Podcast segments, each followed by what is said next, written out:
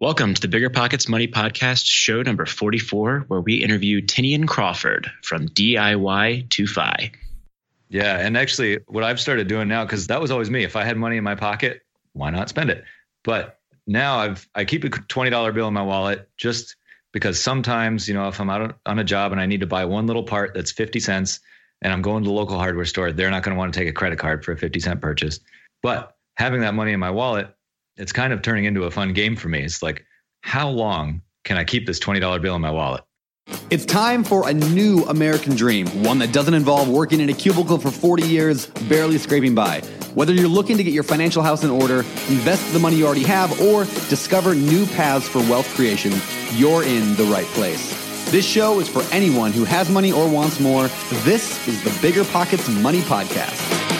How's it going, everybody? I'm Scott Trench. I'm here with my co-host, Miss Mindy Jensen. How are you doing today, Mindy?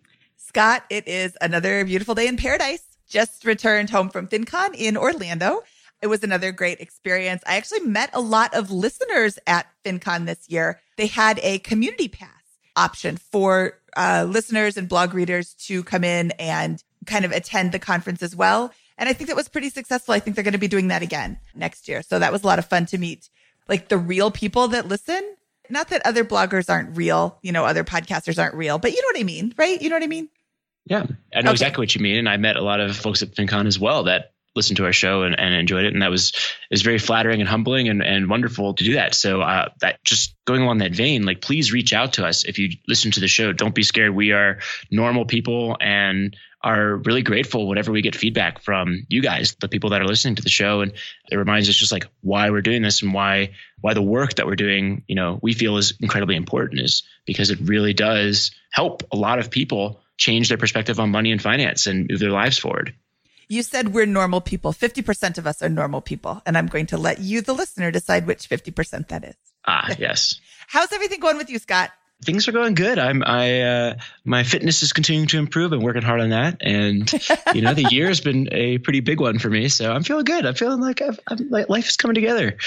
I want to tell a little story from FinCon. Scott arrived a little bit later than I did, and we both live in the Denver area where it is something like 0% humidity. It's very, very dry in the Denver area. And Scott arrived on what Thursday night and then Friday morning he went for a run and I didn't see him until Friday afternoon. I'm like, "Oh, how's it going?" He's like, "I went for a run this morning and I didn't stop sweating for 4 hours." I'm like, "Why would you go running outside? it's hot." Yeah. It's so humid there. God bless every single one of you that lives in Orlando and or humidity and can stomach it, but I have become quite the baby when it comes to humidity.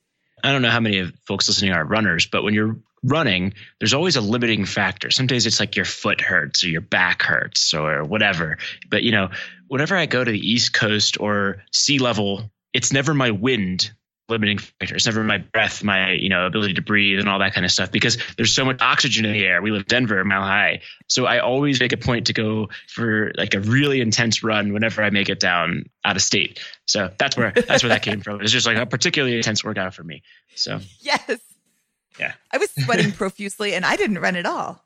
Ah, okay, back to the business at hand. I am super excited for this episode. I have been following Tinian as Captain DIY on Twitter for a while, and he's really clever with his tweets, but also as a DIY girl myself, he's just got some really great tips too. And I enjoy following him and just reading what he's saying. I also loved chatting with him today because his story illustrates that the FI journey isn't like a one size fits all. It isn't just for young people, although he's not that old. He's only 36, but still, like he didn't start when he was 20. It's okay to make mistakes. Life isn't perfect, and you don't have to be perfect either. And your journey doesn't have to be smooth. You can cobble together a little bit of this and try that and see if this works too to make your journey work for your specific situation. When it comes to financial guidance, you got to trust the source. It's why you listen to this podcast. When Mindy and I want to upgrade our wallets, we turn to NerdWallet. Scott's right. Their expert team of nerds dives into the details to help you find smarter financial products. Before NerdWallet, Mindy and I were paying for vacations in cash, missing out on miles, and not even knowing what we're leaving on the table. But now we're flying to the skies for free, thanks to our new cards with more miles and upgrades than ever. So if you want more travel rewards, hotel upgrades, or airport lounge access, no matter where you go next, let NerdWallet help you make it happen with a killer travel card. Don't wait to make smart financial decisions. Compare and find smarter credit cards, savings accounts, and more today at nerdwallet.com. NerdWallet, finance smarter. As with all cards, credit is subject to lender approval, and terms of each credit card issuer apply.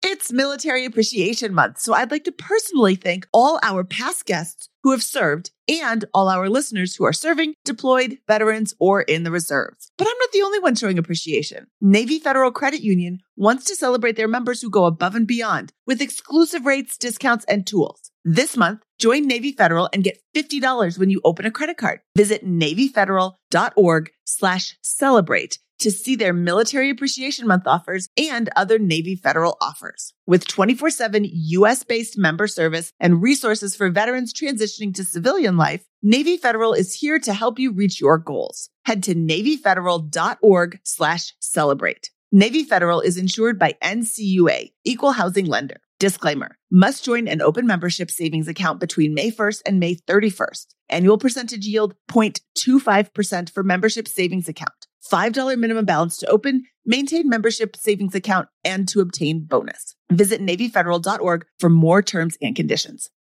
This show is sponsored by Airbnb. Did you know that I turned one of my first homes into an Airbnb? It's true. And it even helped me get the extra income I needed to launch my real estate career. So if you want to try your hand at making even more income with your property, Airbnb is the place to be. Your home might be worth more than you think. Find out how much at airbnb.com/host.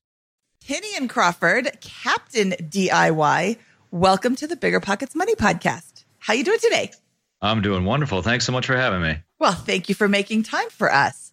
So, why don't you walk us through where your journey with money begins? You are not FI yet, No. and you're more in the beginning of the journey. Tell us, like, what flipped the switch? How did you grow up? All of it. So my father was kind of a do-it-yourselfer Yankee hippie. He and my mother bought a dilapidated old house in the middle of the woods and tore it down and built it up from scratch again. So that was kind of where that started. And then my childhood was spent building tree houses and goat barns and just helping out around the house. So I, I didn't really have much of a choice as a kid. As you know, as I'm bored. Well, here's a hammer. Let's get to work. so I learned very quickly not to talk about being bored. What I never had was any financial language experience, anything. I didn't think about money at all, except that it was something that I could get me stuff. You know, when I was in high school, money was a great way to get beer. And yeah, so I didn't really have much of a financial upbringing at all. I was not a natural saver or anything like that. I met my wife in high school. We're high school sweethearts. And she is a natural saver. She was that kid whose parents were asking her to borrow money to help pay the bills because they came from very poor backgrounds. They didn't have a whole lot, but she was just able to save everything. So having that influence has really been a major factor in my financial life because when she got pregnant with our son about nine years ago, she said, okay, we need to have $20,000 saved up by the time he's born. I had no concept of twenty thousand dollars. I'm like, that's that's an astounding amount of money. That's not possible. We can't do that. But we did it, and it's all because she had the wherewithal and the financial skills to not spend all our money. Now we didn't know what we were saving for necessarily. We just wanted to have a cushion, and it was all saved as cash. So, where did she come up with this number of $20,000? I think it was just a number that she felt comfortable with. I don't think Okay. she had any real solid reason behind it. She just wanted a decent amount of money that would cover us in case of any emergencies, really. Okay. Well, let's take a, a quick step back here. So your introduction to money is money is can be used to purchase beer in high school. Pretty much. And then, you know, what happens after high school? What's your story looking like at that point? So when I graduated high school, I was in a band. I was living the band life. You know, we would go around and play some shows and make about $25 for a night's work to split up between the four of us. And, you know, I had jobs here and there. Um, I worked as a ice cream scooper for a month. I was a delivery driver for a chicken wing restaurant for a couple of years, which that was a lot of fun. But, you know, I went through like four cars in that period of time. So it's not really a viable option long term. I was also at this time going to community college here and there, pursuing a graphic design associate's degree, mostly because that's just what you're supposed to do. You know, my mother had saved up in a 529 plan for me. So she had some money set aside for me to use for education. She's big on education. She started from absolutely nothing and worked her way up. I mean, I remember as a kid going to school with her and playing underneath her desk while she was taking her master's classes. She has since gone on to be a CFO at a major public health company in New York City. So education was a big thing for her. For me, not so much. So I did it just kind of to fulfill obligations, but I didn't really get anything out of it. I didn't really enjoy it. Took me six years to get my associate's degree. And, you know, like I said, in the meantime, I was just kind of banging around odd jobs and eventually found my way into a job at a sign making shop. And that was kind of my first foray into the world of electrical just because there's you know there's signs that are lit and so i thought well hey if this sign has electricity in it maybe i could ask for more than $13 an hour if i have an electrician's license because then i'd be worth more to the sign company and that kind of started that path okay i was going to say you're an electrician why did you choose graphic design i used to be a graphic designer too but i fell into it i didn't study it it was like the best fluke ever but why did you choose graphic design well you know i never felt like i was good at it either I've always been told that I'm artistic. You know, I like to draw when I was a kid and I like to play music. And so, you know, people say, well, you know, you're very artistic. You should go into something that's artistic. And this seemed like the most artistic thing that had the potential to make money as well. And it was also offered at my local community college. So I, that's what I went with. You know, it was an easy choice. Okay. And how long did it take you to become an electrician?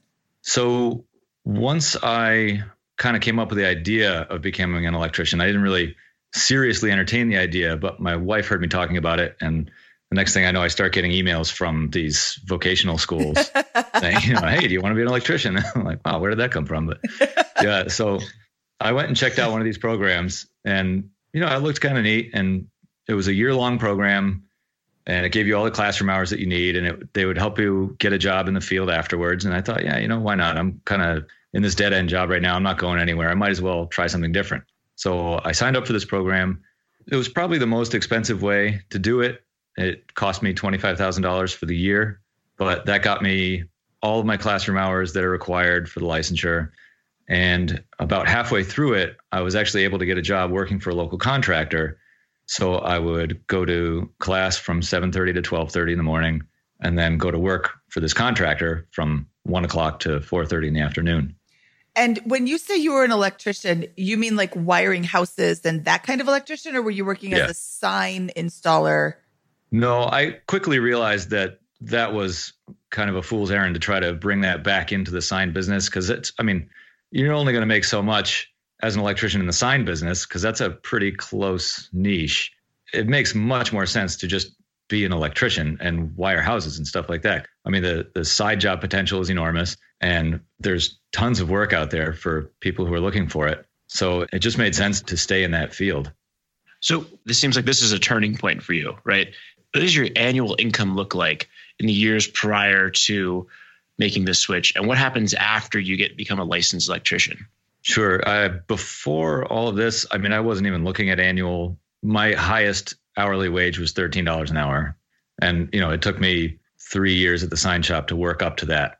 Now, when I started as an apprentice, because for an electrician program, you have to be an apprentice working under a licensed contractor for uh, it was 8,000 hours in the field. It's now 10,000. So it's maximum 2,000 per year. So right now it would take five years to do your apprenticeship. When I started out, I was getting 750 an hour. So that was my pay was cut in half basically. Mm. That didn't last very long. And it was a couple weeks of that. He was kind of just feeling me out and see if I would actually show up to work the next day after they sent me down to these terrible basement holes and crawl spaces and you know so once i once i kind of proved that i was willing to work then my pay started going up a little bit and it took me about four years three and a half years to get back up to the $13 mark. And then once i had all my hours in and i passed the licensure test i got my journeyman's electrician's license. My pay overnight went up to $20 an hour. And uh, it's been going up fairly steadily since then. Almost six years ago to the day, actually, I started a job at the local university. And from there, now my salary last year was 52000 Okay. What area of the world do you live in? I'm in Western Massachusetts. Okay. So you said that $25,000 for this course was the most expensive way to do it. Yeah. But it was also like a path. Yep. What are some other ways that you could get an electrician's license that aren't $25,000? Sure. So the best way, if you're young enough, you can go to vocational high school and get all your classroom work and a bunch of your field hours for free because it's public high school. I know a few people that have done that, and uh, a younger brother of a good friend of mine actually owns a plumbing company. He went to a vocational high school as a plumber. He got out of there and had his license within, I think, two years of graduating high school. And he's crushing the game right now. He's making well into the six figures. And every once in a while, he'll, like recently last summer, he went out to Martha's Vineyard and spent the summer out there just doing plumbing work. He had a few connections out there. He was able to charge over twice what he charges in our area. And so he just spent the summer out there making tons of money, came back and is just continuing to crush the game at home. So that's that's a great option for people who are young enough to start at that point. Now there's there's other options for people who are past high school age because obviously most people that are getting into the financial independence world are past high school age because you know that's when you start thinking about money for most people I think. Yes. So another option that I looked into at the time was going through the local electricians union. They offered a schooling program that would be two nights a week after work. You would go to their classes and you would do that. You would work as an apprentice during the day. So for the five years that you were an apprentice, you would be going to classes every night or two nights a week. And you would come out of that, you would get your license, you'd be done with your classroom hours and they would charge $10,000 for that. But if you signed a contract saying that you would work for them for five years after you got your license, they would waive that $10,000 fee. So that would, in effect, be a free way to do it. Now, the problem with that, and the reason that I'm glad I didn't do it, now, of course, I didn't know this beforehand, but they do have a tendency to call on people when they need the work and then lay them off when they don't. And apprentices are usually the first to go when there's layoffs.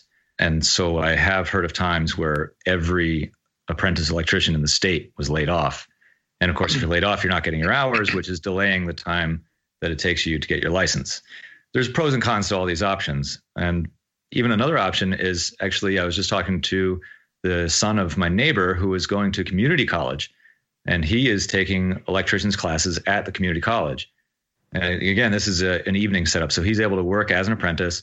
He's taking these classes at the community college, and it's costing him fifteen hundred dollars a year, and it takes him four years to do it. So the total cost is six thousand dollars. That's and great. he's working the whole time. And there's a shortage of the trades. Yeah, Just in the housing market, 10 years ago, there was this huge crash and everybody left. Like the, Yep. the really, really, really great guys and girls stayed, but most of them left. They found other jobs and they're not coming back to the housing market. So there's a huge shortage. In the Denver area, there's a building company that will actually take you from knowing nothing, put you through school, and teach you how to do this just so they have people. You have to work for them when you're done, but they give you free training because they can't find anybody to do the work. absolutely. And I don't want to turn this into, you know, welcome to electric school, but uh, like that's a very valid way to journey down towards financial independence. You could like your plumber friend. I love that story too. He goes to the place where people have a lot of money. It's like, hey, I'll be here. The thing that I find and the thing that so many people find in the flipping world, the rehabbing, fix and flipping world, is that they can't get a contractor to call them back. Mhm. So going someplace, starting up a company, actually answering your phone, scheduling the jobs out, however far you're going to schedule them out, you could really start a great business just because you answered your phone. People might be like, oh, well, I can't wait two months. And then they'll call you back tomorrow. Nobody else answered their phone. I guess I'm going to get on your waiting list for the next two months. Absolutely. And that actually does happen to me. So I, I work as a W 2 job at this university, but I also have a business on the side as a sole proprietor electrician. And calling people back after they leave me a message, even if I'm telling them that I can't do the job, they say, Wow, thank you so much for calling me back. I've called six electricians. You're the first one to call me back. Put me on your list whenever you have time. I'd love to work with you. And yeah, like you said earlier, that's because the people in the trades are retiring out, the older, and nobody's going in there to fill the gap. It's been probably 30 or 40 years that there's kind of been this stigma attached to the trades where people say, well, it's okay as a fallback, but that's for people who aren't smart enough to get into college. And so, you know, they tell their kids that you need to go to college. Don't think about the trades. You need to go to college and get a good job by going to college. So there's this Yeah. huge shortage. And now companies, like you said, are coming up with these great benefits to bring people back into the trades. Well, one thing I want to ask real quick also is you said your salary was around 52K at the university. You're also getting lots of side gigs, though, as much as you want, I presume, right? Absolutely. Yeah. My phone's been ringing off the hook for the last four months now. How much do you estimate that that you could reasonably bring in in a year with the side gig income on top of the salary? So last year I grossed about 20,000 with the side jobs. And I'm almost at that point right now this year, and I have a bunch more jobs coming up. So I'm I'm definitely going to be pushing the 25 to 30 mark. Now that's gross. Of course, I'm spending a lot of money on materials and stuff like that. But you know, net is probably two thirds of that. So That's it's, awesome. it's a pretty good chunk of change. Yeah, so that's I think that's another big benefit of these types of skills that you can just apply them in a variety of places as long as your employer is okay with that. If you want extra work or extra money, all that kind of stuff, because there is such a huge demand for all this. Right. Um, absolutely. So let's go back to you had your first kid and you saved up 20 grand in nine months, right? Yep. What was your situation like at that point? What were you and your wife doing for work? So my wife is a social worker. She was working at a hospital. And at the point of my son's birth, I was still an apprentice electrician. Mhm. So I had been for, let's see, I started the trade school when I was 26, somewhere around there. My son was born I was 28. So I was still a couple years into my apprenticeship. I had a couple more years to go. So yeah, we weren't making a ton of money, but that whole process of saving up that 20,000 kind of changed our mindset around money. So we were we didn't actually end up using that money for a very long time and we kind of just hung on to it because we were so deep into this saving mindset So what would you estimate your household income was that year? I would say that our household income was probably around the 65 to 70 mark maybe a little bit less than that So this is a big chunk of money, a big percentage of your income that you're saving. Uh, I presume in, in in cash. yeah just in a bank account i mean we didn't know what to do with it we didn't know anything about investing So I mean, you're not even using tax advantage stuff. You're this is just No. cash that you're accumulating. So what was your lifestyle like at this point? Like, how, what were some of the things you were doing to cut back on this? How were you able to do that, the two of you? So a major part of it was we just stopped going out a lot. I mean, we were as a young couple with no kids, we would go out to dinner frequently. You know, we would just kind of the drop of a hat go out, go see movies, do other stuff that spending money didn't matter. And I I was always under the thought process that when you go to a restaurant, we're going out for a special night. Who cares what it costs? I just made $150 today at work, so we can totally afford to spend $150 tonight.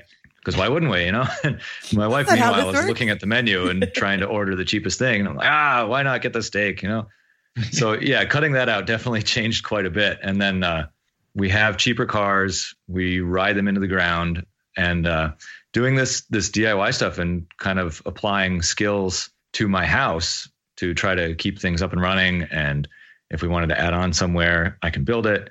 Trying to build up a nursery and that kind of thing, and and just being able to do all that kind of stuff definitely helps save a lot of money. Okay, so so I presume this was the first major large amount of money that you and your wife accumulated, right? Absolutely, yeah. Before that, the largest amount of money I had ever seen was a thousand dollars. So what does your financial journey look like after that? So you're starting, you things are starting to come together. Your income is steadily growing. Your son is born. What does your financial position look like until you kind of get it clicks in the last year or two? So we kind of just rode on that. I mean, like I said, we had that money saved up and we didn't really touch it. But then Mhm. We grew that a little bit over the next few years, but we didn't really have the same drive. If you have something to train for, you're going to train that much harder for it. And now that we didn't have something to train for, we weren't so focused on it. Working for this contractor, the benefits package were it was decent, but it wasn't great. And so we weren't really comfortable having another child yet. But then I ended up getting this job at the university where I work for the state. So I had a great benefits package. So now all of a sudden we could afford to have another child. So we did. Four years ago, we had a girl.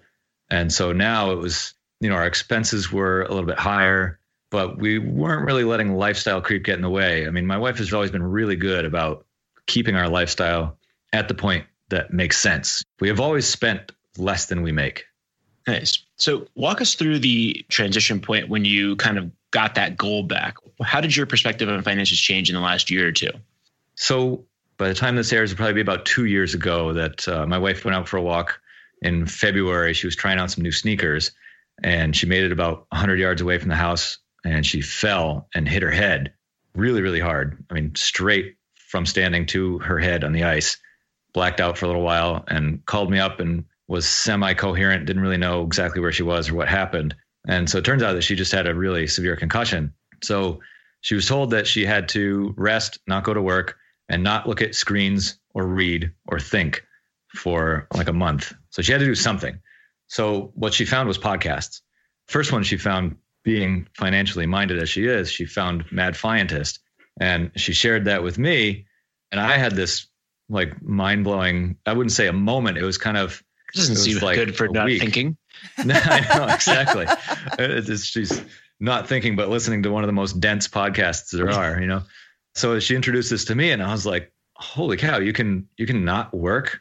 Like I was I was staring at 34 years at the university before I got a pension, and I'm like, "Wow! I don't have to be here for 34 years. This is amazing." So I I dove headfirst in the rabbit hole. I found ChooseFI. I found a whole bunch of other people. Eventually led me to you guys. And since then, we've been heavily focused on cost cutting. You know, we cut out the cable bill. We drive used vehicles. You know, they're reliable, but they're older and they're used. We save money wherever we can. My wife recently opened up a private practice as a therapist, so she has that side hustle going on. And yeah, we've just been trying to be as conscious about our money usage and income as possible. So can you walk us through some like maybe some like what were you spending and earning in the period before this incident and how did that change, you know, in the 6 months or year following it? Sure. So I don't actually know exact numbers off the top of my head, but I can say that we were earning as a family, we were probably in the 80 to 90 range, probably lower 80s mostly. That's including all of our side hustles.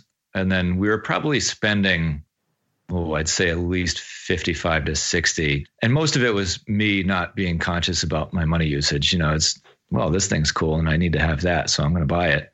And then once this happened, it kind of changed us around a little bit so that we started looking at where is our money going? You know, we never really had a budget. We never really focused on where our money was going. My wife always had a close eye on the credit cards and stuff, but I made a lot of money in cash too, so it's easy to spend that without her knowing. Whoops. Yeah, I don't do that anymore, by the way. Hi, honey. But it is, you know, you have 20 bucks in your pocket. What's 20 bucks? Absolutely. And especially, you know, when you're out in the field and it's cold and you want a hot lunch and it's $12 next door to get a hot lunch, yeah, it's $12. Like that's nothing. I, I make that in 45 minutes. But yeah, it adds up. Yeah, it does add up. But when it's in cash, so the thing that the thing that I think of when you think of like the Dave Ramsey method where you do the envelopes, you just put all your cash into these different envelopes and oh, for groceries this month, I only have $200 or whatever. So when you're at the grocery store and you spend all this money, then you don't have any more, you have to do something else for groceries. I look at cash as like just kind of you know, you can just spend it and you don't have to really account for it. That's my personal mindset and it's completely wrong. And I wish I could change it and I'm working really hard on it, but I try not to have cash on me because it's so easy to spend. It's only a dollar, but only a dollar adds up really quickly. Yeah. And actually, what I've started doing now, because that was always me. If I had money in my pocket, why not spend it? But now I've I keep a twenty dollar bill in my wallet just because sometimes you know if I'm out on a job and I need to buy one little part that's fifty cents, and I'm going to the local hardware store, they're not going to want to take a credit card for a fifty cent purchase. But having that money in my wallet, it's kind of turning into a fun game for me. It's like, how long can I keep this twenty dollar bill in my wallet? Do you, put, it's, do you you put dates on it? I don't. I haven't thought of that, but yeah, that's a good idea. I think I'm going to do that. Oh, I would totally do that. Okay. So you said you went down the rabbit hole when you find FI. Did you do the thing where you cut out absolutely every single non need and then like slowly add them back? I wanted to. My wife was a little bit more reluctant to go that crazy. I'm the type of guy that if I find something cool, I am whole hog into it and nothing else matters for six months. And then I forget about that and I move on to the next thing. You know, so she is, she's much more precise about how she does things that she's thinking, well, okay, we don't want to just go cold turkey and cut out every single thing. How about we start with the cable bill? You know, we'll get rid of cable. Then we can move on to really checking out our grocery budget. And so it's kind of been this step by step process of whittling things away. And we definitely still have room to grow, but it's just knowing and being thoughtful and precise about how we're cutting it out.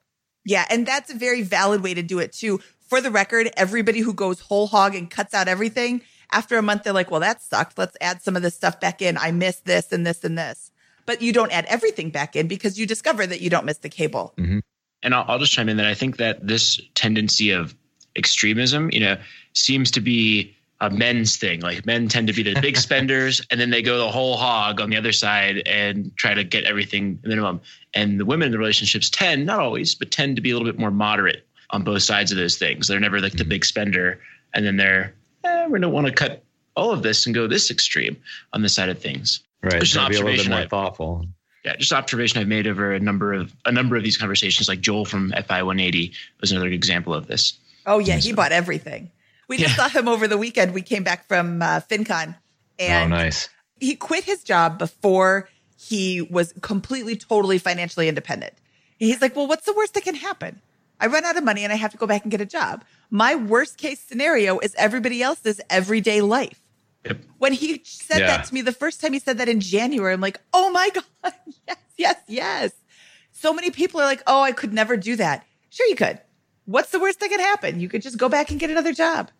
Right. already- yeah. And that's kind of the argument I use for my coworkers too, because I do talk about this with some of my coworkers. And I went to uh, Camp Fi South recently, and I didn't know what I was getting into. I've never been to one of these things, and of course they had no idea. And they're, you know, they're telling me, well, watch your wallet because they're going to try to sell you timeshares. You know, so I'm I'm telling them about this whole FI thing, and and my argument for them is, yeah, if it doesn't work, I'll go get a job and do what you guys are doing. It's not like it's that big of a gamble, really. Well, Yeah. especially as an electrician in a field where literally all of your competition doesn't answer their phone. Right. Yeah. Yeah.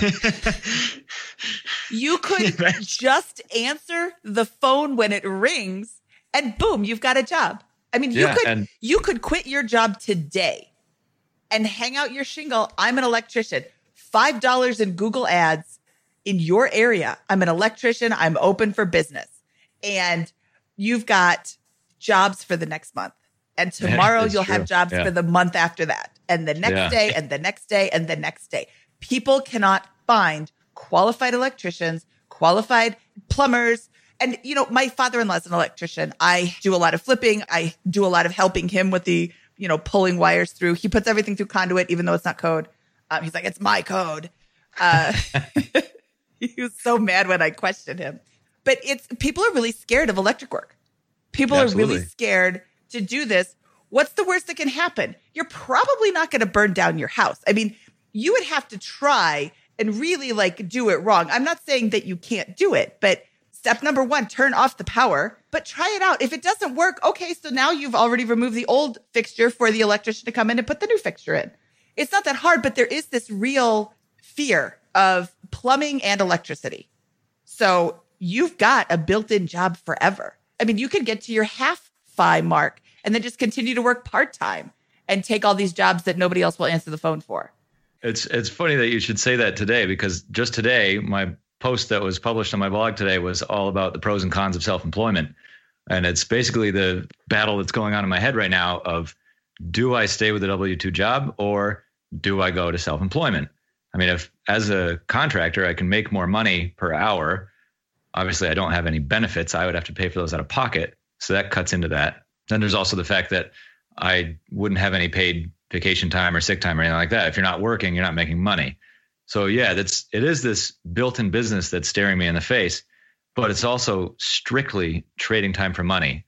And it's not a particularly easy business to scale, which is something that is kind of a con for me because I'm looking now being in the FI mindset, I'm looking for a business that I can scale to the point where it becomes a little bit more passive. Owning an electrical contractor business is probably the least passive business you can come up with. Au contraire. Remember how I said if you answer your phone, Hmm. all of your competition is not answering their phone. Find a couple of guys that you think do electricity really, really well. Once Yeah. you find them, then all you have to do is answer your phone. That's pretty Absolutely. passive. You answer your phone, you schedule those guys. yeah, yeah, absolutely. When it comes to financial guidance, you got to trust the source. It's why you listen to this podcast. When Mindy and I want to upgrade our wallets, we turn to NerdWallet. Scott's right. Their expert team of nerds dives into the details to help you find smarter financial products. Before NerdWallet, Mindy and I were paying for vacations in cash, missing out on miles, and not even knowing what we're leaving on the table. But now we're flying through the skies for free thanks to our new cards with more miles and upgrades than ever. So if you want more travel rewards, hotel upgrades, or airport lounge access, no matter where you go next, let NerdWallet help you make it happen with a killer travel card. Don't wait to make smart financial decisions. Compare and find smarter credit cards, savings accounts, and more today at nerdwallet.com. NerdWallet, finance smarter. As with all cards, credit is subject to lender approval, and terms of each credit card issuer apply. It's Military Appreciation Month, so I'd like to personally thank all our past guests who have served and all our listeners who are serving, deployed, veterans, or in the reserves. But I'm not the only one showing appreciation. Navy Federal Credit Union wants to celebrate their members who go above and beyond with exclusive rates, discounts, and tools. This month, join Navy Federal and get $50 when you open a credit card. Visit NavyFederal.org slash celebrate to see their Military Appreciation Month offers and other Navy Federal offers. With 24 7 US based member service and resources for veterans transitioning to civilian life, Navy Federal is here to help you reach your goals. Head to NavyFederal.org slash celebrate. Navy Federal is insured by NCUA, Equal Housing Lender. Disclaimer must join an open membership savings account between May 1st and May 31st. Annual percentage yield 0.25% for membership savings account. $5 minimum balance to open, maintain membership savings account, and to obtain bonus. Visit NavyFederal.org for more terms and conditions. You're trying to save, trying to invest, but your bank account is stuck. How about we get rid of some of those unused subscriptions you forgot about? Trust me, with Rocket Money, it's easy. Rocket Money is a personal finance app that finds and cancels your unwanted subscriptions monitors your spending, and helps lower your bills so that you can grow your savings. Take control over your subscriptions and cancel your unused ones with just a few taps. Create a custom budget, view spending habits, and let Rocket Money negotiate to lower your bills for you. Rocket Money has over 5 million users and has saved a total of $500 million in canceled subscriptions, saving members up to $740 a year when using all of the app's features. Stop wasting money on things you don't use. Cancel your unwanted subscriptions by going to rocketmoney.com slash bpmoney. That's rocketmoney.com slash bpmoney. rocketmoney.com slash bpmoney. Listen up, business owners. Here's some quick math. Fewer costs equals more profit. The problem? You're spending more than ever on operations, materials, deliveries, software, and more. So why not reduce your costs and headaches with NetSuite by Oracle? NetSuite is the number one cloud financial system, bringing accounting, financial management, inventory, and HR into one platform and one source of truth.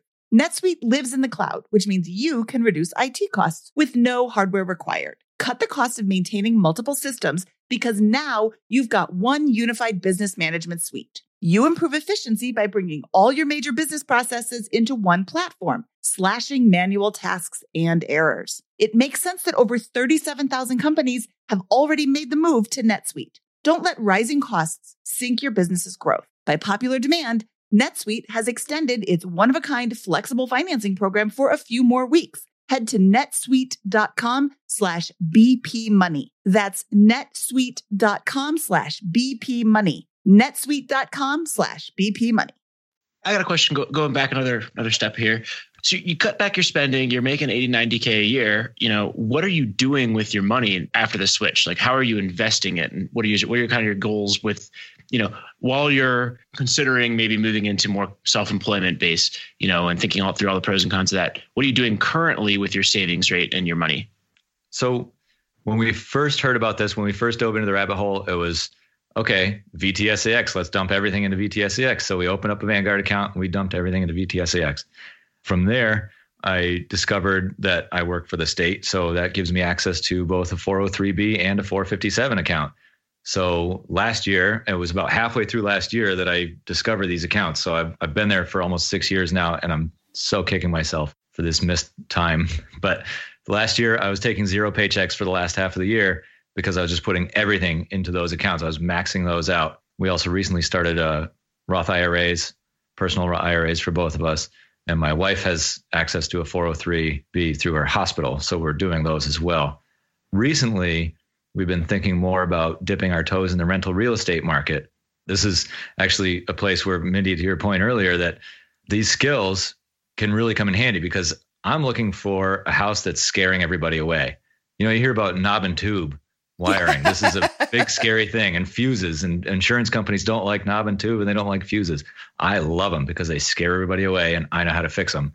So I can buy a house that's really cheap and terrifying to most investors, and I can throw a little bit of sweat equity into it and turn it around into something that's profitable. So that's so now we're kind of thinking about trying to build up more of a cash reserve so we can put a decent down payment on something like that.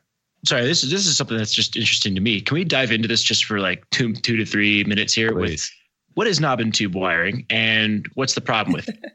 So knob and tube wiring, they call it knob and tube because of the wiring mounting devices. So they're porcelain knobs that hold the wires onto the joists. It's a little knob. They put the wire into a little notch and then they hammer it in. So that's the knob. When they drill a hole through a piece of wood, they put a sleeve, a porcelain sleeve in there, and they run the wire through that, and that's the tube. So the problem with knob and tube wiring, there's two problems with it that the insurance companies don't like. Number one, it's not grounded. So for an electrical device, if there's a fault, if it's grounded, it will trip the circuit breaker and it'll shut off the power to that device. Problem solved. Nobody gets hurt. You know, it might leave a black mark in your outlet or something. The device no longer works, but nobody dies. If it's not grounded and there's a fault, then that electricity, that potential doesn't go anywhere. It just sits there. You know, if, if your refrigerator has a problem in the motor and it's not in a grounded outlet, and you go to touch the handle and you touch the outside of it and it's live, you get shocked. And hopefully not too bad, but it could be bad. And so getting rid of knob and tube and putting in a grounded system is a personal safety issue. And so the other reason insurance companies don't like it is because now people are getting into putting a lot of insulation in their houses and buttoning things up. You know, these old houses, when they installed knob and tube wiring, they used air as an insulator. So there was no insulation in the walls. Knob and tube wiring is not rated to be in insulation. It's designed to be in ambient temperature because it obviously it heats up as the current goes through it. And so it's it needs that open air around it to cool down. Otherwise, it could overheat the wire, and then the insulation starts melting, and then you have bare wire, and that could lead to fires. Okay, so in order to repair this, you basically have to tear this all out and replace it with a new circuit. I don't know anything about this, so please, maybe you tell us how to repair it. and instead Sure, of me it's- I mean, yeah. Yeah, well, you you got it right. I mean, Yeah. basically, the way to repair it is to just cut it out and rewire the house. There's not really any way around that. And how much would this cost in a typical like 700 square foot, you know, small single family home? It probably, I mean, if you're wiring a house from scratch, depending on what area of the country you're in, I mean, it's probably a lot cheaper in Florida than it would be in Massachusetts because Massachusetts is just insanely expensive to do anything. So, if you're rewiring a house from scratch, if you are willing to take down all the sheetrock and open up all the walls so that you have open walls, then you're probably looking at five to fifteen thousand dollars. A lot of people are really scared of opening up their walls and so says, "No, no, no, I want to keep the walls closed." Well, now you're talking about trying to fish wires through the walls and run things where you can't get to them, and all of a sudden you're looking at twenty to thirty thousand dollars. So this is a fifteen to thirty thousand dollar project that you can do for how much? Yeah, I mean it's just material cost for me. So I could probably get a, something like that, like a 700 square foot single family home. I could probably get done for two thousand dollars, maybe three. And this would take you a day or two of work, Probably more like a week. a week of work. Yeah, So, so this is an immense adva- advantage in terms of getting started in real estate investing, which is what you're saying. So you're looking for houses that have this problem and maybe very manageable amount of work in other areas that you feel comfortable in, but not really like a master in. Is that right, right, exactly. I, basically, I just don't want a house that has foundation issues because I don't know how to do anything about that, and that sounds expensive and scary to me. So carpentry stuff, mild carpentry, I can do. Plumbing, I know a guy. I don't really touch plumbing. So, yeah, basically anything that has electrical problems and mild carpentry issues, I'm all over it. I was going to say, as a contractor, as, as somebody who does this stuff on the side, you probably have met a guy or a girl who can do plumbing and who can do framing and read like a, a good roofer. And as you are interacting with these other people, you're like, ooh, this guy's always on time. He always gets his stuff done. The, the electrical and the plumbing are done kind of at the same time because the walls are open. You can't do the plumbing once you put the, the drywall up. And I think it's funny that you said you called it sheetrock. We call it drywall out here. yeah, maybe that's a northeastern. uh, Maybe maybe that's It's just so me. I don't know. No, no, it's so regional. some people call it sheetrock. Some people call it drywall.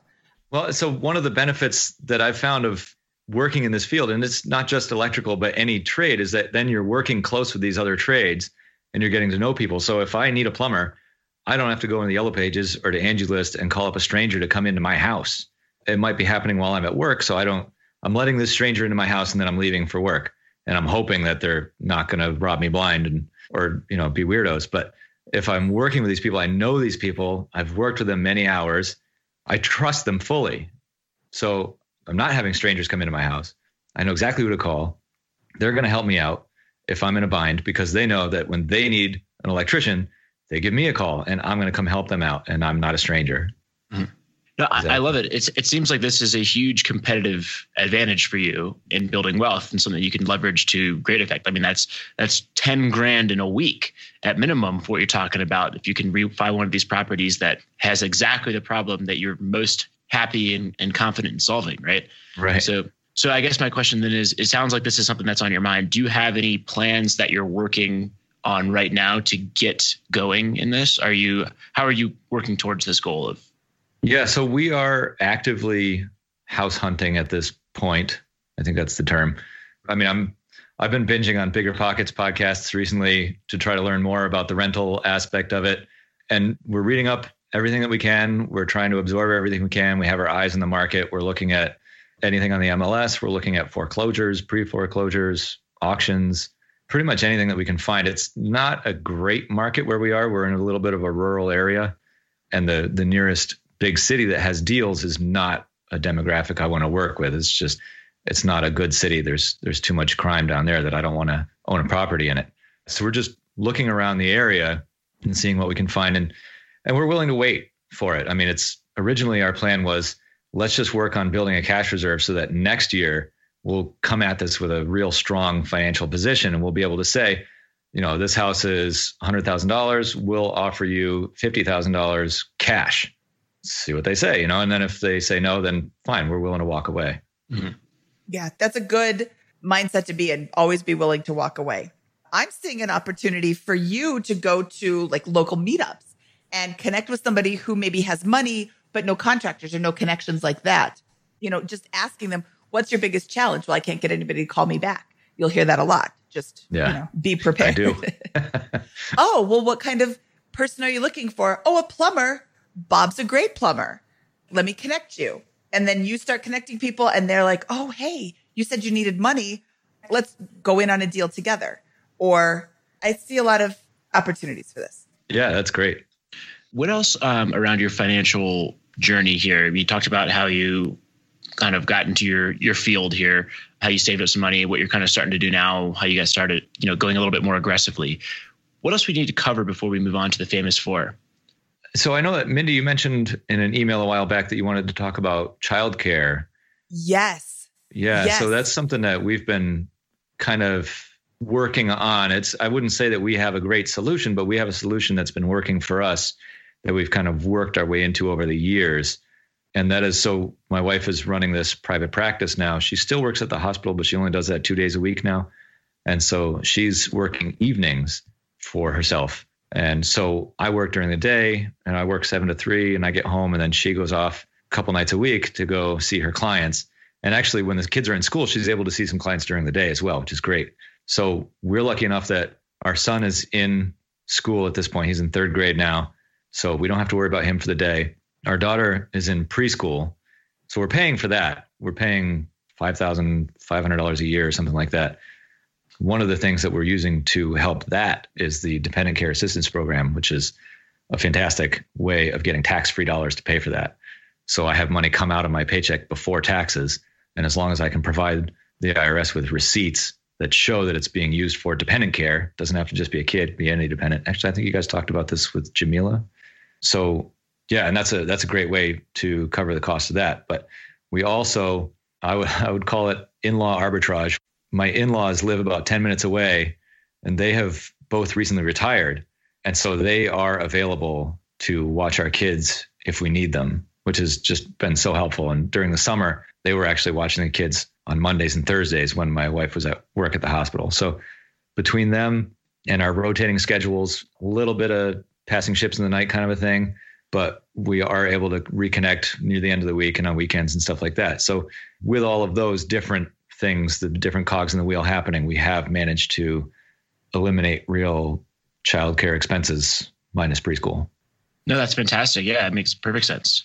Yeah, I like how you haven't just depended on one thing. You're like, oh, well, we can do this a little bit and this a little bit and this a little bit. And then, I mean, you could put them both in nine to five daycare all through the summer, or you can have them connect with their grandparents. And it's nice to have this connection. I live so far away from my grandparents, I didn't really get to know them that well before they passed away. But I mean, having someone close is really, really nice. And not everybody has that, but Right. uh, the dependent care is that only available to you because you work for the state, or is that available for everybody? Like, do we have that, Scott? I don't know exactly. I think it depends on your employer. I don't think I have it just because I work for the state. Okay. It's- it just so happens that my employer supplies it. And I think that there are many employers that do this. I don't know the exact specifics on it. Okay. No, I, I I think that's great. I think that the pattern here when it comes to childcare expenses and getting a really low cost for them, it seems always take advantage of whatever is unique to your situation. And there's a combination of flexible work schedules, high incomes. Can just you can mm-hmm. just pay. It makes more sense to just pay for the childcare if you have two Sure. high income earners that are working that in-laws or family that's nearby and whatever else you can take advantage of. So I mean, it sounds like you've done a really good job of maximizing your situation to make sure that that's economical for you. Yeah, thanks. That's that's a great point. Actually, I it kind of pops into my head right away when I hear somebody talking about their situation. And well, well, yeah, but that's you. That's not going to work for me. And mm-hmm. that's a real limiting belief there. And and obviously, my story is my story, and not everybody is going to have their in-laws that live ten minutes away and they're retired. And so, not everybody's going to have these benefits that I have. But like you said, I have found what works for me personally, and it just so happens that I was able to make this work. People out there listening that aren't going to have the same situation as me they probably have something else that's out there that could work and they just haven't found it yet or you know maybe they have a totally different situation that they can find something creative that'll work for them yeah it's it's all about getting rid of that limiting belief of well they can do it only because they have xyz going for them and i don't have that so i can't do it Like like for example, like I live in Denver, Colorado. This is two and a half thousand miles away from where I grew up, where my parents are, and similar distance from where my girlfriend grew up. Right. So we don't have family in Denver, Colorado. That is a choice that we made. Yep. And if kids come into the picture, that's where you pay for that choice, right? You sure live in an area that's nearby where your wife's parents live, right? That's a choice. And there are trade offs that come along with all these things. And I think a lot of people who complain about high childcare costs and can't do some of these things just sometimes forget hey, that they made a choice for a bunch of reasons, wherever it is, to live in an area where these options are or aren't available. And I think that you just have to say, hey, how am I going to make this work in a way that's really good for my kids and in a way that also allows me to save right I think it's Robert Kiyosaki who says, don't say I can't, ask how can I? And I think he's talking about affording it because he wants you to be able to buy everything. Don't say I can't afford that. Ask how can I afford it? But you know, that applies to everything. Don't say I can't have kids because I don't, can't afford a childcare or I can't do this because I can't afford childcare. Ask how can I cobble together a system? You know, maybe somebody can watch them one day a week. I probably don't want to watch your kids five days a week. There's no probably about it. I don't want to watch your kids five days a week. I also have a job, but even when I was a stay at home mom, I watched a friend's kid for one day a week on Thursday. I loved Thursday morning because Davis was coming over, and I loved Friday morning because there was no baby in the house. So, you know, it was a it was a big favor for her. It was super fun for me because I didn't want to have another baby, but I wanted to, you know, sometimes you like to play with babies. Sure So and especially when they're not yours exactly. okay. It's now time for the famous four questions. These are the same four questions and a command that we ask of all of our guests. The first question is What is your favorite finance book? So, I, being fairly new to the finance world, have not really read a whole lot of finance books, but the book that I'm thinking of in this case, and it actually applies to every aspect of life, is The Power of Habit by Charles Duhigg. Ooh. It's oh, it's just a fantastic book. I read it fairly recently, and it's it's all about just ways to change your habits to your benefit. So, what he's saying is there's there's three parts to the habit. There's the cue, there's the routine, and there's the reward. You know, the, the cue is about 9:30 comes along and you're feeling, oh boy, I'm a little bit bored, and you go and you get a cookie, and that's your routine. And then the reward is, well, now I feel good because I did something different for a little bit. And so he suggests just changing the routine. Use the same cue, use the same reward, just change the routine a little bit. So I think that can really be applied to financial things, especially for people who like to impulse buy. You know, it's a there's a cue, You see something cool. Oh, I want to buy it. Your routine is to buy it. The reward is you get this shiny new thing. And so, you know, you can use that cue. Ooh, there's something cool. Change the routine instead of buying something, make something similar or find some other way of fulfilling that and have a reward of, well, now I have this cool new thing, except I made it instead of bought it or whatever. That's an yeah. awesome, awesome tip. And I love that book. I'm so glad you said that. Because, yeah, it's not a finance book, but it's a finance book. Absolutely.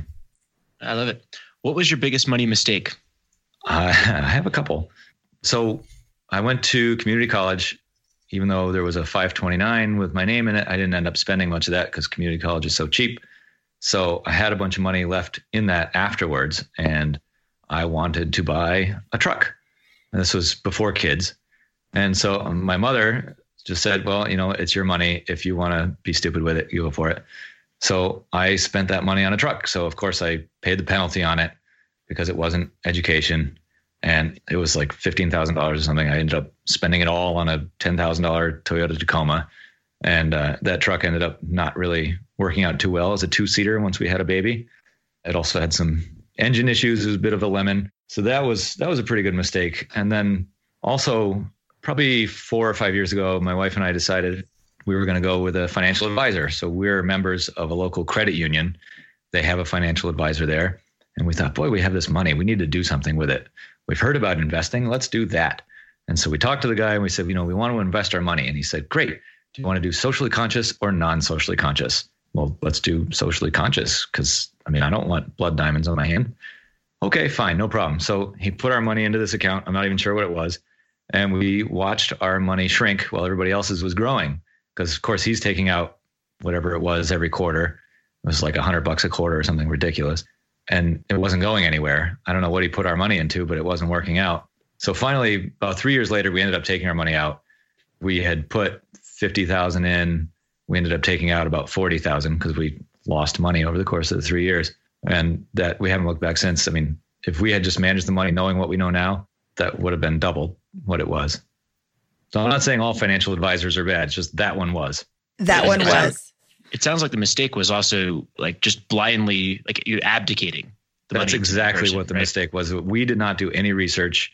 We just said, "Here, you're the expert. You handle our money." So the mistake was entirely on us. Yeah, you just didn't understand anything that was going on with the money and trusted somebody to just do it. And I think right. that's the lesson is like you can't hire a contractor if you don't to fix knob and tube wiring if you have don't even have the faintest clue what knob and tube wiring is and why it's bad, right? Exactly. So, yeah, exactly. That that leaves you open for trouble. Yep. Oh, I'm sorry that that happened. That's very terrible. It was a very good learning experience. It is and you know you lament the fact that you lost the 10,000 you don't know for sure that you would have doubled it. Maybe you would have invested right. in whatever Chinese orange juice company Scott invested in and also lost it all. But yeah when in doubt go with an index fund. This is not financial advice. Please consult your local blogger whatever. You know what? Go back to episode 41 with Kyle Mast and listen to all of his recommendations which were all fantastic. Okay what is your best piece of advice for people who are just starting out? Yeah. So I think this works for financial things as well as like DIY or career skills or anything like that. Just recognize that skill collections compound and that your confidence and skill level will take the same hockey stick trajectories of long-term investments. You know, you're not going to learn how to build a house in a day. You know, first you learn how to hammer a nail into a board without hitting your thumb. That's one skill. You know, and then from there you learn how to make that board stand up straight by hammering it into some other boards. And then from there, you learn how to build a wall. And then from there, you learn how to build a house. So it, it takes time to learn these things. You can't expect everything to happen all at once. And recognizing that, I think, is a great way to avoid burnout. Hmm. That's brilliant. Yeah, I, I, like that advice. Just I like that advice a lot. Skill compounding. exactly. All right, last and most difficult question. What is your favorite joke to tell at parties? My wife told me I was not allowed to say this joke on the air, so I'm going to tell a different joke. And this is one that I actually just saw on a, a whiteboard outside a student's room at the college. I thought it was great. What did the bra say to the hat? You go on ahead. I'll give these two a lift. nice. yeah, I got a kick out of that one. I'm gonna, be, I'm gonna be telling that one at a few parties for sure. That is perfect. That's funny. Okay, tell me where people can find more about you, Scott. It's a demand. Yes. Or if I was asking, where can people find out more about you? Uh, so I blog at diy2fi.com. That's DIY, the number two, fi.com. And then I'm also fairly active on Twitter at DIY Captain. I am also just learning how to use Instagram, also at DIY Captain. All of these links to all of Tinion's website and social media and all of that can be found in the show notes for this show at biggerpockets.com slash money show 44. That's biggerpockets.com slash money show 44. Awesome. Well, Tinian, thank you so much for taking time out of your day to talk to us. This was super fun. I really appreciate your time. Oh, thank you so much for having you. me. It's been a great time. This is awesome. Okay. Well, we will see you later. Okay. That was a super fun episode. 10,000 apologies for electrically geeking out with Tinian and the whole DIY thing. Um, I just really like talking about that. Scott, what did you think of the show? Well, I also like geeking out about that. I think it's what it shows is that you shouldn't be scared of any of these things. They're all surmountable problems with the correct training and expertise. And if you're going to do what he described as like compound skill stacking, I'm butchering this quote that he just had. Um, but yeah, like I love that concept of just like continuing to get like a little better each day, and it's just a rewarding, compounding experience that leads up to something really powerful. I think that Tinian's also like a great example because you know a lot of listeners for our show are that typically have an upper middle class job or something similar and have for a long time. I think Tinian's really inspiring because he actually did not come from that background and was able to build that up bit by bit through a trade, which I think just shows like phenomenal work ethic and how you can do this without having a college degree or like a traditional corporate skill set to kind of get into this self employment and wealth building mode. Yes. And he does have a college degree. He did get his two year degree in just six short years. Mm-hmm. But, you know, that was because he wasn't really focused. It wasn't his passion.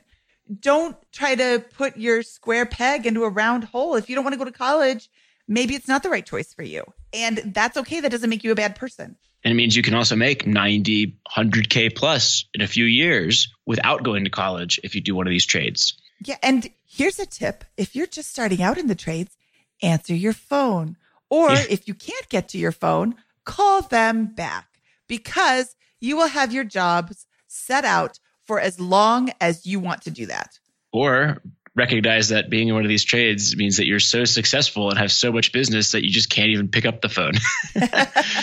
so you're like, oh, we're like, oh, this is bad business because the contractors never call you back. Well, they probably just have so much other good business that they're just like, I don't even want to deal with the phone. I'll fix that problem when I my six month backlog gets to two weeks. Yeah. You so. know what? I have a friend who's a plumber and he said exactly that. I don't even answer the phone. There's yep. some of these jobs are just so small for them. It takes time for them to drive out and, you know, change your faucet and then leave and drive to the next job where they could be at a space where they're putting in, you know, they're plumbing the whole house. That's more of a job. That's more money. And, you know, these little jobs, they're not that hard to do watch 27 YouTube videos and you're going to see the exact same thing over and over again and you'll be able to do it yourself. They have this new thing called a shark bite fitting where, you know, a shark's teeth are like backwards so you can't get out of their mouth when they bite you. And that's the same with the shark bite fitting. And I'm butchering the whole description, but it's super easy. You just go like this and it's stuck. You don't have to like tighten it or sweat the copper or any of that business. So you can do your own plumbing, your little jobs. And again, I'm geeking out and I'm sorry. We should leave. Oh no, I, I, I think it's great, and I love talking about this stuff. And I think that there's a huge case to be made for DIY work, especially in the early parts of your journey to financial independence. You know, if you're making five hundred thousand dollars a year and have a five million dollar portfolio already, maybe you shouldn't be do, DIYing your electrical or plumbing or even looking into it, right? But if you're trying to save your first 50K, you know, this can be some really good stuff to look into and really kind of do a accurate assessment of the cost benefit on all this kind of stuff. Like how hard is it to learn? You know, is that time invested going to pay off? And the answer is probably that it's going to pay off and the just starting outside of things. And then at certain points, various tasks begin not being appropriate over time for DIY. Yes. And just even knowing how it's done down the road, you can speak more intelligently about your problem. And you can gauge if the person you're thinking of hiring actually knows what they're talking about. Yes. Huge So, advantage. Huge advantage to just even knowing how things are done. We did not get to the part. If you want to ask him a question about how to get started on a DIY project, you can email Tinian at tiniancrawford at gmail.com. And that's T I N I A N Crawford at gmail.com. And we'll have that in the show notes as well. He's very enthusiastic about talking about this kind of stuff, and I'm sure would be happy to to chat about it. Yes. And the show notes for this show can be found at biggerpockets.com slash money show 44. All right, Scott, shall we get out of here? Let's get out of here. Okay. From episode 44 of the Bigger Pockets Money podcast, this is Mindy Jensen and Scott Trench saying goodbye, good luck, and for our British friends, toodle pip.